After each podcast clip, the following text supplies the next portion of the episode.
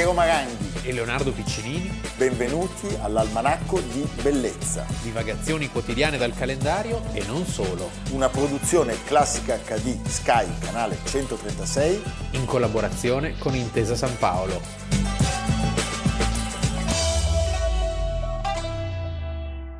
Almanacco di bellezza, 24 giugno, Leonardo, noi iniziamo con un personaggio controverso, molto amato e molto detestato. Un primo della classe. Bravissimo, bravissimo, proprio primo della classe, sì, sì l'hai detto. E quindi appunto come i primi della classe a volte sono dei campioni, a volte risultano irrimediabilmente antipatici. Perché il 24 giugno del 1985 quindi parliamo di 36 anni fa, diventa presidente della Repubblica Italiana, il quarto più giovane presidente. Il 57enne, sembrava che avesse già 70 anni. Sì. Francesco Cossiga, sassarese. Vi diciamo sassarese per due ragioni, anzi forse tre. Una perché era un sardo assoluto, soprannominato poi il gatto sardo. Sì. Due perché eh, la sua città natale era anche quella dei suoi cugini più nobili, diceva lui, i Berlinguer, sì. e tre perché è il secondo presidente della Repubblica Italiana eh, di Sassari dopo Antonio Segni. Sì. E Sassari è una città che ha dato i natali a, a un'infinità di politici eh. di tutti i colori, sì. importantissimi perché Beppe Pisanu, eh, Parisi, Oggi meno, c'è un momento Manconi. Di... Adesso un no, ma adesso non c'è più niente. Ah, ecco, adesso, adesso, sono arrivati non giù sono, con la... Non sono no, i grillini sassaresi. No, perché devi prendere il Monviso e arrivano da lì, cioè vengono giù con la piena del Po, la piena del Ticino, devi andare a vedere dove nascono i fiumi per decidere da dove siano arrivati i politici. Il presidente Cossiga diventa a 57 anni il primo presidente dopo De Nicola a essere eletto al primo scrutinio. Primo scrutinio, il patto, maggioranza bulgara. Il patto da cui nacque la candidatura Cossiga venne siglato a casa del mitologico Biagio Agnes. Agnes Biagione Agnes. Da De Mita e Natta. Certo, perché De Mita era eh, il, il, grande diciamo, battitore democristiano in quel momento e Natta aveva raccolto la difficilissima eredità per la prematura scomparsa di Enrico Berlinguer. Sì, sei volte deputato, senatore, poi senatore a vita, due volte premier, eh, più giovane anche presidente del Consiglio, cioè quando dico prima de, primo della classe, cioè è veramente un uomo che ha battuto tutti i record, eh, profondamente colpito dal caso Moro, perché lui era ministro degli interni e eh, disse, anche mi ricordo un'intervista a Vespa, e gli disse, vede questi capelli bianchi, vede queste macchie sulla pelle, sono l'eredità del caso Moro. Sì, certo. E in cui lui sostanzialmente eh, seguiva la linea del partito, cioè la linea intransigente della fermezza. della fermezza, però in qualche modo si sentiva l'unico responsabile. E diciamo che la, la presidenza di Cossiga è una presidenza per tre quarti tranquilla. Tranquillissima. Tranquillissima. Sai che io ricordo, ci fu un sondaggio durante la prima parte della presidenza in cui moltissimi italiani espressero il pensiero che il presidente era ancora Pertini. cioè lui proprio non era percepito. E poi ci fu il botto. E poi ci fu il botto, io mi ricordo avevo 10-12 anni e... Eh, non, non, vedevo con simpatia questo momento di... perché era un continuo, cioè la famosa esternazione, no? Il picconatore. lui si esercita giorno dopo giorno fino a diventare una valanga.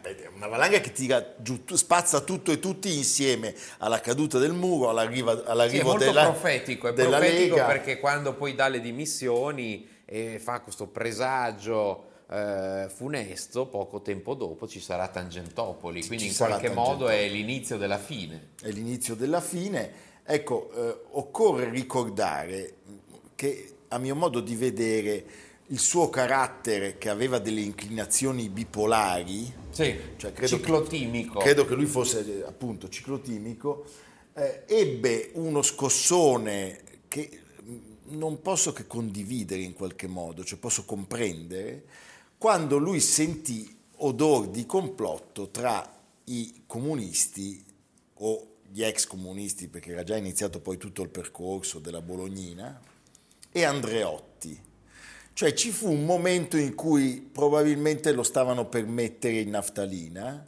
Lui avendo percepito questa cosa perse completamente la testa, anche perché era un uomo incline a delle reazioni molto violente, molto brutali. Si parlò anche di follia. Sì. Invece io posso dirti, perché ho avuto la fortuna di incontrarlo ben due volte, ma in maniera molto approfondita, sì. eh, era un uomo di una simpatia incredibile, di, di una cultura pazzesca e soprattutto era un uomo appassionato che, di divise. Appassionatissimo appassionato di cose di, elettroniche. di cose elettroniche aveva un sistema per cui quando andavi a casa sua a cena i telefonini smettevano di funzionare perché era una sorta di blocco. venivi, venivi isolato. Venivi isolato sì. E io mi ricordo gli raccontai di classica la seconda volta sì. che lo vidi e lui la mattina dopo entusiasta mi telefonò sul cellulare no per dirmi che la stava guardando ah. che aveva chiamato l'antennista eh. capisci perché era un'opzione allora. Eh. non, si, non si vedeva in automatico automatico, dovevi pagare qualcosa in più. E mi disse poi alla fine, ci siamo divertiti ieri. Ed era veramente un personaggio atipico, un battitore libero. Ne abbiamo parlato di Giovanni Leone qualche giorno fa. Anche lui non apparteneva alle correnti. Sì, eh, in qualche modo anche lui fu disarcionato da DC e PC insieme. Sì, assolutamente. Eh, a un certo punto diciamo si arriva a un momento di, di, di, di, non ritorno con il PDS perché il PC era diventato sì. PDS lo zombie chiede, coi baffi che chiede l'impeachment perché Occhetto, Occhetto deve, deve, definito lo zombie coi baffi Violante il piccolo Viginski No, è una cosa meravigliosa. L'elenco sarebbe lungo, basti dire che a politici di primo piano toccarono definizioni come un analfabeta, un analfabeta di ritorno, un povero ragazzo, uno sbandato. Sì, sì un piccolo arrampicatore sociale, un ragazzino. E poi diceva di Cirino Pomicino, sì. lui è keynesiano, perché spende tanto. eh beh, De Mita disse di Cossiga un caso clinico. Un caso clinico. E lo convinse a dimettersi. Eh. Dieci settimane prima della fine del suo mandato, ricordiamolo poi in quel contesto incertissimo, fu eh, eletto un altro democristiano, cioè si ruppe anche quella prassi dell'alternanza certo. che era nata dopo Segni, perché i primi due presidenti della Repubblica, dopo il liberale Inaudi e il monarchico De Nicola, furono Gronchi e Segni. Poi ci fu Saragat, poi ci fu Leone, poi ci fu Pertini e poi Cossiga. Ci si aspettava fosse arrivato il momento di Giovanni Spadolini, ma il caos generato da, da, tutto quello che stava accadendo nel paese, sono gli anni delle morti di, di Falcone e poi di Borsellino e, e, gli anni di Tangentopoli, spinse la DC a fare una scelta che si rivelò tragica, ma questa è un'altra storia. E Cossiga dobbiamo ricordare intanto appunto picco, il picconatore, no? viene definito il picconatore per questa opera di demolizione eh, del sistema, per cui i missini, che erano da sempre contro il sistema, giravano con il piccone all'occhiello. Addirittura mi ricordo questa campagna elettorale il cui slogan era, slogan del movimento sociale, ogni voto una picconata. Una picconata. E poi il caso Gladio, Gladio Stay Behind. Perché la cosa, l'altra cosa di Cossiga che gli, gli arrecò moltissimo danno per l'opinione pubblica fu quella di essere uno che raccontava le cose. Sì. Cioè lui non era uno che aspettava il memoriale dopo morto, dopo vent'anni, le carte. Lui ogni tanto gli partiva la brocca e diceva delle cose che, che lasciavano tutti e, e, il povero capo ufficio stampa Ludovico Ortona era distrutto perché Beh, riuscire a seguire però posso dirti che Ludovico Ortona che è un amico carissimo aveva delle tali capacità diplomatiche di, di, di, riscattare questa che riusciva. E devo dirti Cossiga a me è mancato molto, io non ho paura di dirlo. Sono contra... Poi c'è stata un'ultima fase che è quella dell'UDR, Beh, poi dell'UDEUR, dell'UDEUR. Queste... Lui entrava e usciva. Sì, e lui fu determinante nel costruire con i suoi, come li chiamava, i quattro gatti, La... il governo D'Alema. Il governo D'Alema. Con Scognamiglio, preside... ministro degli esteri, i famosi bombardamenti sul Kosovo. Tirare no? la zeppa a, al povero Prodi. Sì. Eh? sì. Beh, vediamo un contributo premonitore. Devo dire che a questo tuo dibattito partecipa un, partecipa un magistrato che o non capisce nulla di diritto o è molto spiritoso. La ringrazio. No, la faccia da intelligente non ce l'ha assolutamente. Grazie. Presidente. La ringrazio. Sì, ma dico, io vengo da una famiglia di magistrati, ma si vergognerebbero di aver sentito quello che ho già detto, questo come si chiama, Palamara come il tonno. Mi sembra. Che... no? Palamara come il tonno. Che Allora fare? io ho avuto tre zii procuratori generali della Corte di Cassazione. Qual è la, la motivazione di Della questo suo lettera. giudizio così severo? Su che cosa? Dalla faccia. Io ho fatto politica per 50 anni e vuole che non riconosca uno dalla faccia. Tonno Pallamara. Eh, tonno Pallamara, Sì. la simpatia di quest'uomo. Eh? Tu pensa, eh, un, un Un episodio... uomo molto solo, spiritoso, Sì, amato colto, però, eh. però che si trovò molto solo, soprattutto in quel questo momento, momento. terribile, eh, certo. terribile, terribile. Scalfari fece il famoso editoriale il 23 marzo del 91, quindi 30 anni fa. Così finisce la prima Repubblica, perché eh, cioè, dopo questo chiaramente nulla poteva essere più come prima, dopo questo Certo. passaggio così dirompente che arrivava dall'interno. Cioè, qual era la cosa clamorosa? È che la più alta carica dello Stato, espressione Del dell'establishment eh, par excellence, eh, demoliva in modo definitivo il sistema. Sì, certo. Poi subito dopo Tangentopoli capisci che È di- dirompente. Tutto questo dirompente era uno che, come dire, aveva un'inclinazione alla polemica straordinaria e, e però aveva anche, secondo me, un grande senso dello Stato e delle istituzioni, contrariamente a quanto è stato raccontato. Io sono abbastanza intollerante verso tutta quella eh, narrativa della doppia S di Cossiga, scritta come quella Vabbè, dell'SS, quella sì. la K e tutte queste cose. sì, beh, ma quello però faceva parte, diciamo, della normale dialettica. Però per esempio, per citarti un, un episodio di politica estera bellissimo, occorso a Venezia durante un G7, presieduto da lui in quanto primo ministro, eh, il cerimoniale del Quirinale scelse di regalare alle mogli dei capi di Stato presenti una borsa di bottega veneta. Sì. Ad un certo punto il responsabile del protocollo, entrando nella stanza di Cossiga piuttosto allarmato, disse Presidente abbiamo un problema. La signora Giscard d'Estaing, Presidente della Repubblica Francese, probabilmente anche in virtù delle tante corna che gli metteva il marito, aveva richiesto di cambiare la borsa. Un'onta e un'offesa pazzesca, perché tu non chiedi a uno miseria. Stato, una cosa miserevole. Miseria. Allora Cossiga ci pensò un attimo e poi disse così.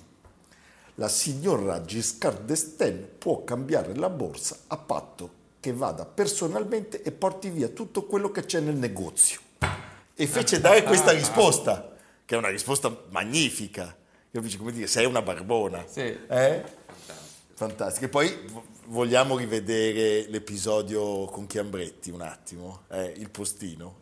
Presidente, presidente, porca Si miseria. fa prendere la spalla. Eh sì, io aspettavo di là, invece lei arrivava di qua. Eh, certo, ma... eh, Ah, c'è anche il ministro Ortona, posso salutarlo? Perché Assolutamente. lo vediamo sempre dietro di lei col suo lode. No, volevo- veramente è sempre davanti. Ah, sempre sembra. davanti. Non sempre, io l'ho visto È dietro diverse volte. fisicamente dietro, ma è sempre davanti. Ho capito, posso salutarlo? E, pe- e- Ma- scusi, Molto lieto, molto lieto. Come? E trascura il prefetto Mosino. Ah, il prefetto Musino? No, non l'ho mai visto nella televisione. Eh, certo, Salve. lui- perché lui è quello che deve stare invece dietro. Ah, dietro, ho capito. Ma Ortona è veramente ministro o è solo portavoce? E tutte e due. Ah, tutte e due, ho Io capito. sono talmente importante Sì? che come portavoce ho un ministro. Ah, ci picchia, è Poi vero. il dottor Andolfo. Ah, io lo voglio conoscere. Consigliere parlamentare faceva parte della mia staff al Senato. Ho capito, ma adesso quando lei andrà via vanno via anche loro o loro rimangono? Lui va ambasciatore a È Lisbona. Portogallo, sì. Portogallo. Con una buona uscita, mi sembra, eh? Gli diamo. Eh? Gliela diamo una bella buona uscita. Se la merita, insomma, eh. Sì, è bella l'ambasciata e poi è bello il paese, c'è un presidente. Lui niente. Niente, lui mi sa che torna al paese. Lui, lui è calabrese. Eh, infatti, mandiamolo in Calabria, là ce n'è da fare. Lui torna al Senato. Lui torna al Senato e lì è tranquillo. Leonardo, come finisce la storia di Cossiga? Cossiga finisce nel caos assoluto perché si arrovella in alchimie politiche di ogni genere che poi alla fine si accartocciano nel tentativo di inventare sempre nuove formule, eh, ma Non- fu non poco polemico in alcuni casi con un suo successore, Napolitano. ah sì, Eh, beh, ma lui aveva questa vena straordinariamente polemica. da quando non fu più Presidente della Repubblica si poteva permettere di dire quello che voleva, Tutto. proprio quello che gli passava Sì, sì. per la testa. Quello che gli passava per la E il testa. caso, le- l'esempio che hai fatto di Palamara lo è, è- è evidente. Senti, Leonardo Cossiga si spegne nel 2010 A Roma, a Roma. Il tempo gli ha ridato in Sì, parte. son- son- eh? sì. Sì, Abbiamo il dovere di ricordare le lettere drammatiche di Moro eh, a lui indirizzate.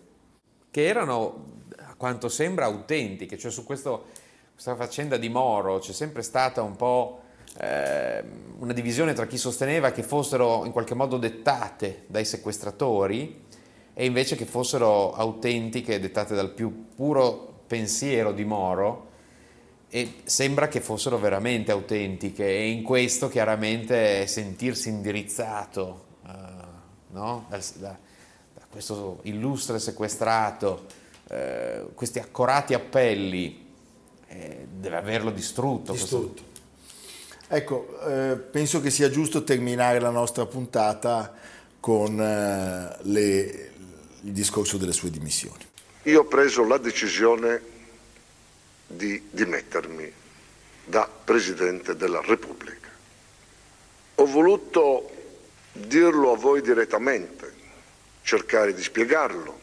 Spero di esservi riuscito.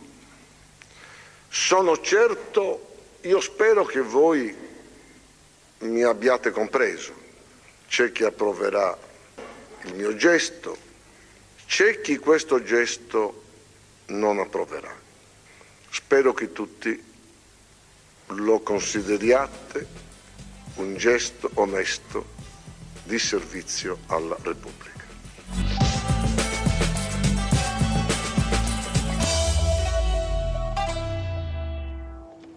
Quando il pubblico ha lasciato le tribune, i motori sono spenti e qui è tutto silenzio, vengo all'appuntamento segreto con il fantasma del mio vecchio amore. Si chiamava Alfetta. Aveva il colore rosso dell'Italia. Anche i meccanici sono le stesse che aveva allora. Zanarde e Sala. Otto cilindri in linea, 1500 con compressore, velocità più di 300 all'ora. Ormai da qualche anno la scuderia l'ha messo nel museo, ma quando vengo a Milano mi permette di flettare ancora un po' con lei lungo il grande viale del circuito. Allora, Leonardo, abbiamo finito con i rombi della politica e siamo rientrati in studio con un contributo che eh, ci, ci porta non ai tempi delle gesta del nostro protagonista, della seconda parte dell'almanacco, ma al momento nel 1970 quando lui sul circuito di Monza, che è stato un circuito fondamentale della sua storia straordinaria, E anche dell'automobilismo tout court, eh, risale sull'Alfetta con cui vince il secondo mondiale della storia della Formula 1 nel 1951. Stiamo parlando di mondi lontanissimi, Sì. di, una, di un automobilismo che era in qualche modo come, come quelli vicino- che guidavano gli aerei, o i cavalieri. eh, esatto, il duello, più vicino al duello medievale Sì. che all'automobilismo di oggi, Assolutamente. in cui c'erano, si correvano veramente dei rischi enormi. enormi. Lui diceva, pensa, non ho mai pensato all'auto come a un mezzo per conseguire un fine, invece ho sempre pensato di essere parte dell'auto, così come la biella e il pistone. Ed è una frase vera di questo grandissimo campione Juan Manuel Fangio. Fangio. Fangio che è un nome che se non fosse il suo nome sarebbe un nome d'arte perché è talmente perfetto, funziona sia argentino, argentino ovviamente. di origini abruzzesi. Abruzzesi è, è- è la, è la formula più immediata da ricordare. L'asso assoluto. Sì. Lui è stato Fangio, Pelé, cioè Sì, sono quei sì, nomi che è difficilissimo da dimenticare. campione del mondo ben cinque volte, un record che è rimasto imbattuto fino a Michael Schumacher. E 1951, 54, 55, 56, 57. poi- sì, e in mezzo dal 51 al 54 lui non vince perché è protagonista di uno spaventoso incidente. Sono gli stessi anni in cui muore, ahimè, il suo amico rivale Ascari e gli stessi anni in cui La curva Ascari. la curva Sky e poi diciamo in cui succede quella tragedia spaventosa che porterà al ritiro della Mercedes quando un pilota uscito di pista uccide 84 persone sugli spalti e ne muoiono altre 100. Tu pensa? La, la- la strada della Formula 1 è una strada importantissima per tutte le innovazioni tecnologiche che arrivano poi nelle automobili in molti casi e anche per quella che è la sicurezza dei piloti. Stiamo parlando di un tempo in cui morivano come mosche, un tempo lungo perché è durato molto. Fangio ha avuto la grandezza rispetto a molti suoi colleghi di portare a casa sempre la pellaccia, anche se se l'è vista bruttissima in più di un'occasione, e il suo grande eh, discepolo ideale che lo adorava, pur essendo brasiliano, e sappiamo quanto gli argentini e i brasiliani non siano fatti per amarsi, eh, Ayrton Senna da Silva invece ci ha lasciato le penne. Io ricordo che in occasione di un Gran Premio visto a Montreal, dove Sì. mi trovavo per altre ragioni, ho assistito a una proiezione prima del Gran Premio nel- nel- nell'autodromo, una- un Gran Premio vinto dalla Ferrari tra l'altro, dove mostrarono, secondo tutti i più grandi esperti, giornalisti, critici, una classifica ideale dei più grandi della storia e al primo posto ancora c'era il nome di Fangio davanti a tutti quelli che abbiamo citato e ad altri.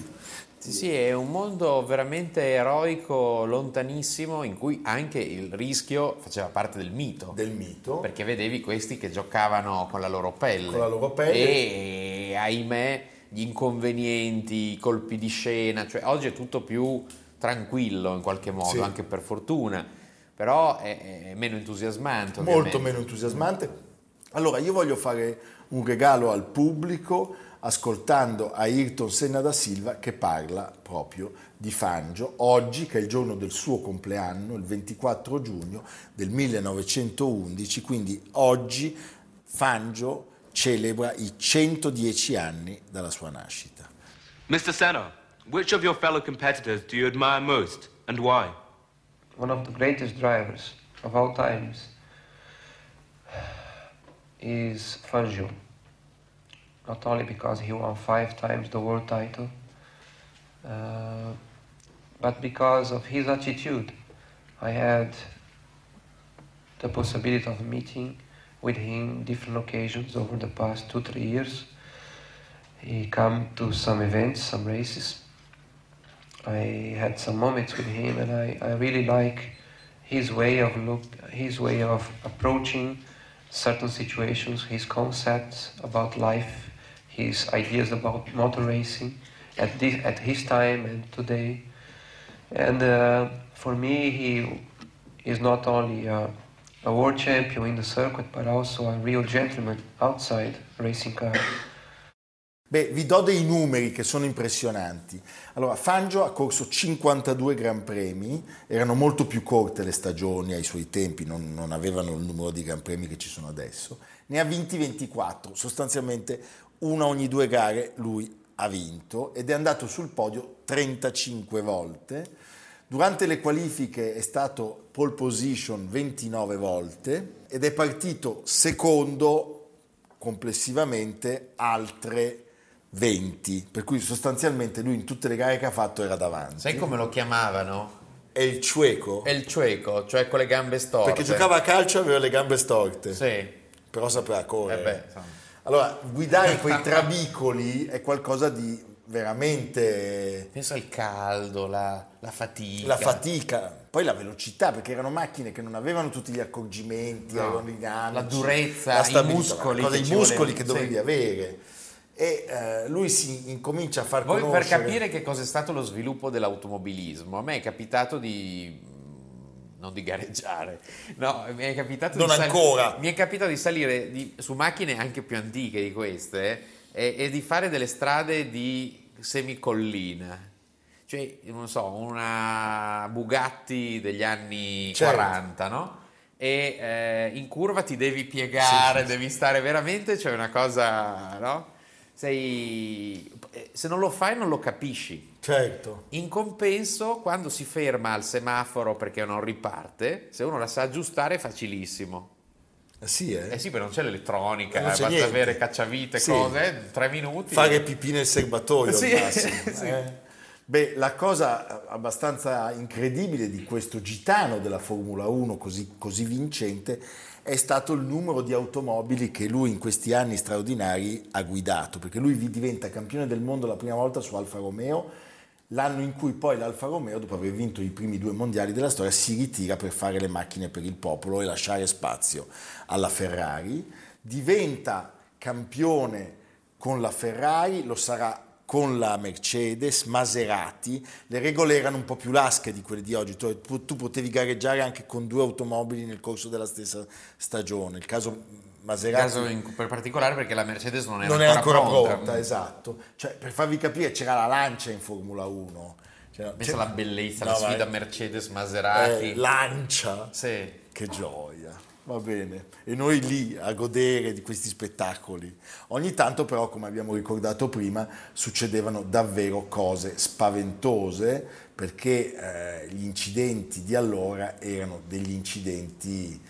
Tra Ascari e la 24 ore di Le Mans siamo l'11 giugno del 1955, la Mercedes 300 SLR di Pierre Leveghe in un incidente, come hai ricordato tu, eh, vola nella tribuna del traguardo. 84 morti, 120 feriti. Una storia pazzesca. La Mercedes al termine della stagione si ritira, ritira dalle, dalle corse. corse. Era da poco ritornata alle corse e questa- sì, questo segna la fine di questa esperienza. Poi sarebbe tornata con i motori e poi, come abbiamo visto in questi anni, sarebbe tornata per dominare in assoluto la Formula 1. Forse questo potrebbe essere l'anno in cui riusciranno a non farle vincere il titolo quelli della Red Bull.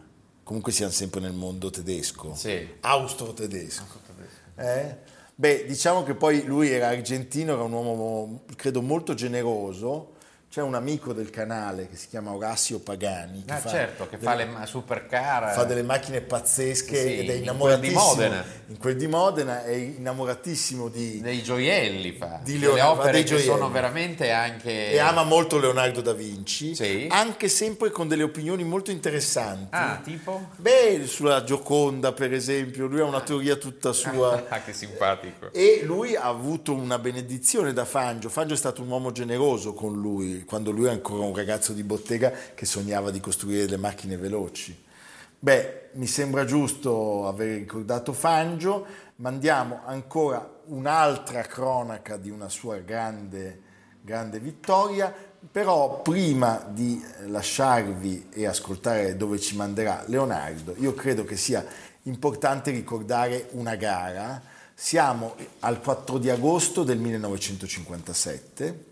Eh, lui guida la Maserati 250F e ha 50 secondi di ritardo dai piloti di testa e siamo a 10 giri dalla fine. Fangio inizia a guidare come un pazzo, abbassando il tempo ad ogni giro Finisce anche sull'erba, no? e finisce, c'è questa, questa curva su- in cui lui sa- sale, cioè la macchina esce completamente dalla pista e finisce sull'erba. Sì, perché Con la queste- saponetta. In queste gare devi osare eh, ciò che non si può osare teoricamente, ti può andare bene, ti può andare male. Però lui se disse, riesci... lui disse dopo la gara che gli fruttò il quinto mondiale, decisi in quel momento che non avrei mai più corso dei, dei rischi, cioè si rese conto che era andato a un passo dalla morte, Una volta però, l'ha detto però una volta arrivato. l'ha detto dopo. Eh, perché l'istinto L'ha del pilota. Bene, allora ascoltiamo questo- questa cronaca. Protagonisti della prova. Farina si classificherà secondo. Villoresi si ritirerà al 37 giro. E prima ancora Ascari. Soltanto Fangio non avrà noie.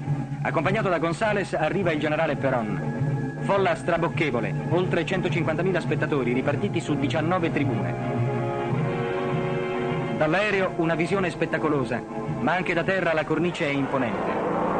Al via, Fangio, il numero 2, va subito in testa, seguito da Ascari, che però al quarto giro passerà al comando davanti a Gonzales per rimanervi sino al ventiduesimo giro. Fa un caldo d'inferno, quasi 40 gradi, e diversi piloti, tra cui Maglioli e Gonzales, sono colpiti da insolazione. Col ritiro di Ascari la corsa perde il motivo di maggiore interesse. Fangio ormai non ha più nulla da temere. La sua Mercedes spreccia vittoriosa concludendo questa prima prova del campionato mondiale a quasi 121 di media. Ondeggia la folla. I tifosi più accesi vogliono Fangio tutto per loro. Leonardo, e quindi Allora, dove andiamo? In omaggio, a Cossiga. In omaggio a Cossiga andiamo eh, tra Sassari e Porto Torres. Posso salutare il grandissimo professor Antonello Mattone, Eh, che ha conosciuto Cossiga e ha conosciuto Berlinguer. beh, che bello. Ha conosciuto tutti Eh beh, ed è un personaggio fantastico. fantastico. E allora il professor Mattone sicuramente conosce il santuario preistorico di Monte d'Accoddi, che in realtà è un luogo poco conosciuto, ma voglio andarci subito. Un luogo unico in Europa. È una ziccurat, sai, le- le- le- gli altari megalitici come ci sono nella, Medio- nel- nella Mesopotamia, però in Sardegna. 5.000 anni fa l'hanno costruito. Guardate, voi comprate la guida rossa della Sardegna. Che noi vorremmo ricevere in omaggio. per tutta- Scoperto nel corso delle grandi campagne di scavo del secondo dopoguerra, è l'unico esempio di grande altare megalitico conosciuto in tutto il Mediterraneo occidentale. Per la tecnica costruttiva che precorre l'architettura della successiva età nuragica e richiama i caratteri dei templi mesopotamici, il santuario ha aperto un nuovo interessantissimo capitolo sulla storia e sulla cultura della Sardegna preistorica, su cui sono in corso delle grandi mostre che apriranno adesso in mezza Europa, da Berlino a Roma, questa straordinaria civiltà nuragica di cui un po' si sa, un po' si ignora, io so pochissimo ad esempio. Ma noi ci, ci, ci Ma adesso mi documento. sì. Se- senti Leonardo, nel salutare il nostro pubblico ricordiamo che tutte le puntate sono anche disponibili in podcast sullo Spotify di Intesa San Paolo On Air, su Apple Podcast e su Google Podcast. Così se non avete la TV potete ascoltarlo, insomma, mentre fate da mangiare, Sì. mentre andate in bicicletta, Se, se fate lo sci d'acqua, Sì. comodo, no? in arrampicata. In arrampicata, Sì. mentre state preparando... In arrampicata bisogna stare attenti. bisogna stare un po' attenti anche perché ascoltare le è- nostre, le, eh, le nostre castronerie in arrampicata uno come minimo precipita. Quindi no, in arrampicata no. No. Va bene, ci vediamo domani. A evviva. domani. Almanacco di bellezza a cura di Piero Maranghi e Leonardo Piccinini. Con Lucia Simioni, Jacopo Ghilardotti, Samantha Chiodini, Paolo Faroni, Silvia Corbetta. Realizzato da Amerigo Daveri, Domenico Catano, Valentino Puppini, Simone Manganello. Una produzione classica HD, Sky Canale 136 in collaborazione con Intesa San Paolo.